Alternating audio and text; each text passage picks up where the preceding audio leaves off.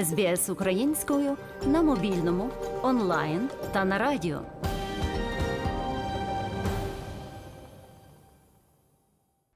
Український фільм «Памфір» є першою роботою у жанрі ігрового кіно режисера Дмитра Сухолиткого-Собчука. Прем'єра стрічки відбулась на двотижневику режисерів Каннського міжнародного кінофестивалю, де вона викликала шквал овацій. Також стрічка була у програмі міжнародних кінофестивалів у Мельбурні та Аделаїді і Днів українського кіно у Джелонгу. Після прем'єри в Каннах на тлі війни в Україні «Памфір» отримав спецвідзнаку на Київському кінофестивалі «Молодість» та отримав 6 номінацій на національну кінопремію «Кіноколо». Події фільму розгортаються на Буковині напередодні традиційного карнавалу Маланка та розповідають про головного персонажа Памфіра, який повертається додому до своєї родини після довгої відсутності та мусить виправити помилку сина і відновити зв'язок зі своїм кримінальним минулим.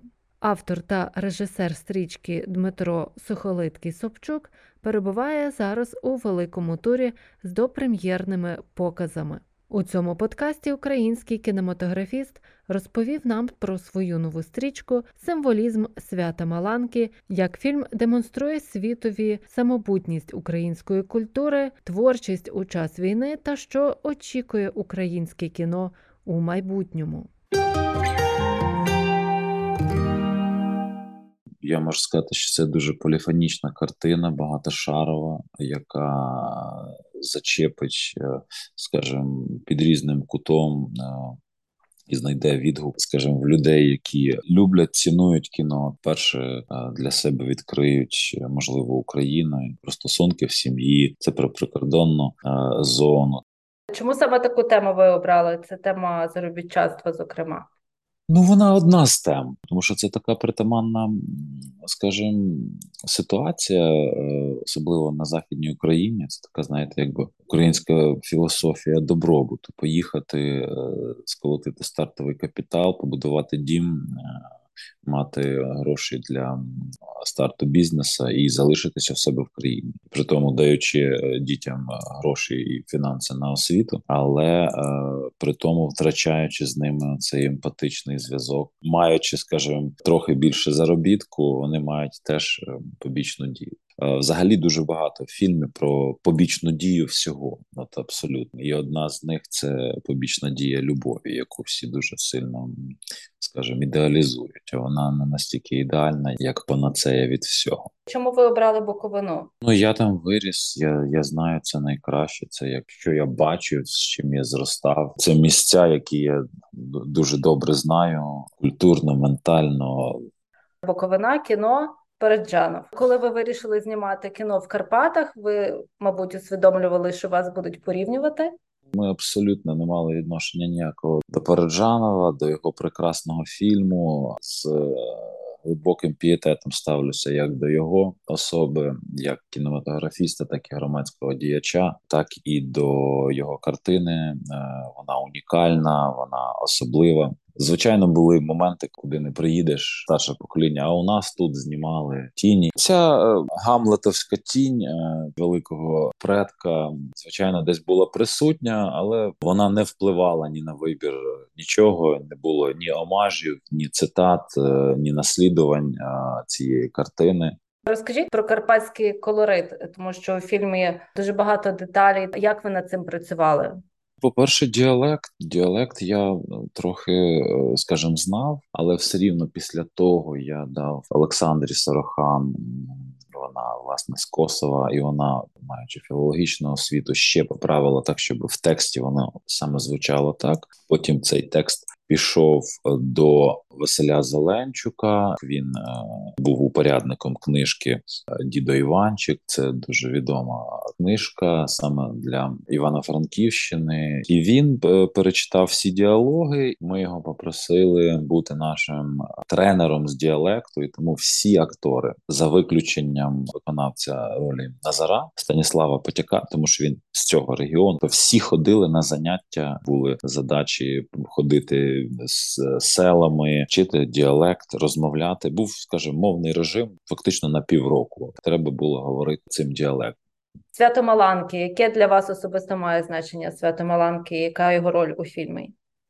Ну, його ж роль ключова, мотивація, куди герої хочуть потрапити на це свято життя. Цей карнавал, він цікавий тим, що на ньому кожен учасник може преобразитися, може приміряти на себе іншу модель поведінки, інший характер, іншу роль. В контексті історії та зміни цієї підміни характерів та зміна рольових моделей, вдягання цієї маски і виконання ролі, воно все є в картині, тому що Памфір – це Гамлет не більше, ніж роль, яку виконують в фільмі два різних персонажа. Робиться міфотворення, квінтесенція того, як відбувається міфотворення. Про це, власне, теж розповідає історія екранна. Маланка в цьому дуже органічно вплітається, тому що якраз це є те, де кожен приміряє на себе іншу роль, де підготовка до свята – це є там сублімація такої творчої енергії, тому що кожен персонаж – це є свого роду твором, яким опікується його автор. Як фільм сприймають на Заході? Тому що як тема, так і стилістика, вони зрозумілі і близькі українському глядачеві. Преса виходить позитивною. Єдиний за цих півроку, який нам надали негативний відгук, це була болгарська проросійська преса, яка говорила: дивіться, зараз всю Європу буде чекати ось таке от кіно після того, як Україна почала не отримувати фінансування на культуру. Ось, мов, ми будемо їхнє кіно ось таке от фінансувати. Було видно, що це абсолютно проросійський, і ну нехай таке було. Хороші відгуки від глядачів, хороші відгуки від критиків. Це є ця, скажімо, м'яка сила культури, якою потрібно діяти, впливати і розказувати про Україну, тому що новини про війну, вони перетворюються просто в статистику, а коли люди знайомляться особисто, і, власне, документальне кіно, ігрове кіно дає можливість зробити це індивідуальним знайомством, вони більше розуміють про наш супротив, вони більше розуміють про те, чому ми настільки різні, чому ментальність наша настільки різна з росіянами, навіть в Памфірі. Ну, це те, що у нас століттями, коли людина відповідає сама за себе, за своє господарство, за свою сім'ю, і бажання відділити і мати своє, але відділити не відділитися, а позначити своє господарство, і якщо треба, потім об'єднатися всім разом і відстояти своє. Відчуття роботи на себе, а не панування над тобою когось. Християнство дуже сильно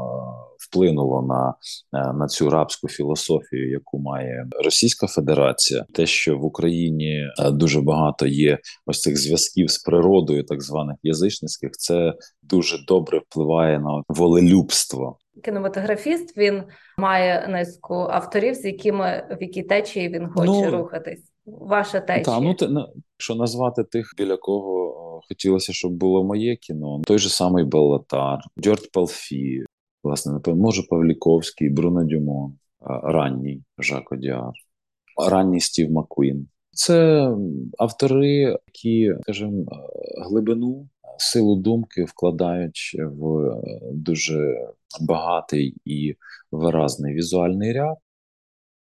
Війна є кризовим моментом, який може стимулювати творчість, а може не стимулювати, може викликати якусь апатію. Як ці 8 місяців вплинули на вас і на вашу творчість як кінематографіста? Я на початку війни не розглядав взагалі якусь творчість. Мені хотілося знайти, як я можу бути корисним. Перших 1,5 місяця я точно нічого не знімав. Я просто фіксував те, що відбувається, якось на якомусь інстинктивному рівні документаліст. Було бажання, що це буде там документальне кіно. Це просто була якась фіксація. А потім я зрозумів, що розказувати про те, що відбувається з країною, з людьми під час війни, мені вдається краще, чим волонтерити. І після того я почав уже, власне, знімати документальне кіно. І, власне, літургія протитанкових перешкод, вона з'явилася саме так. І зараз є ще 2 документальних проекти, які говорять про нашу реальність у війні. Я би не назвав це в даний момент творчістю. Творчість – це щось, що ти хочеш творити, а тут скоріше це служіння або момент того, що ця реальність, вона зараз важлива, щоб була задокументована і розказана. Досвід дозволяє робити це якісно, якийсь мати з цього більший відголосок, більшу аудиторію, які розказувати. Власне, літургія там протитанкових перешкод, вона близько 30 фестивалів, тобто це означає 30 країн різних побачили про те, як український народ чинить супротив на різних рівнях. Після того вона профінансована грантом від The New Yorker, після того вона ще має мати прем'єру, мінімум ще 5 мільйонів людей побачать, зрозуміють, відчують всю цю силу нашого супротиву і нашого єднання.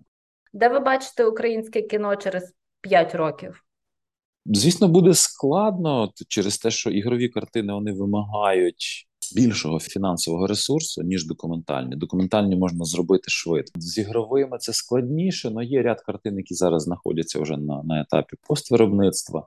Я так думаю, що мають бути зініційовані різні фонди, які дозволять підтримувати українські продакшени. Якщо Друга світова війна або війна на Балканах десятиліттями осмислювалася людьми, які її пережили, то ми можемо сказати, що цей сценарій чекає нас, і це кардинально змінило наше суспільство. Це буде, скажімо, таким довгим ехом в нашій реальності, те, що не дозволить нам ніколи наблизитись хоч на йоту до поновлення якихось містків з поребриком. Надто висока ціна, просто дехто в країні це розумів і до Майдану, і до АТО, і до війни, а для багатьох це розуміння прийшло ось таким жахливим способом. Ну, зросте дуже багато поколінь, які ніколи не захочуть мати ніяких спільних містків, і задача українського кіно цей момент теж для себе якось зафіксувати, усвідомити. Якщо буде можливість знімати українським авторам, то ми будемо і на фестивалях, і в прокаті, і так далі. Єдине, що хотілося б, щоб ми не були тільки країною, яка продукує меседжі поствоєнні. Ясно, що вони якби будуть якимось контекстом завжди присутні, але мені здається, у нас достатньо творчих одиниць і творчого ресурсу серед авторів, щоб бути не тільки країною, яка на повістці дня на фестивалях тільки через війну. У нас є дуже багато талановитих авторів, які можуть довести, що вони будуть говорити і про війну, і про українську реальність, і це буде однаково сильно, глибоко і потужно. Мар'яна Вотсон для SBS Ukrainian. SBS українською на мобільному, онлайн та на радіо.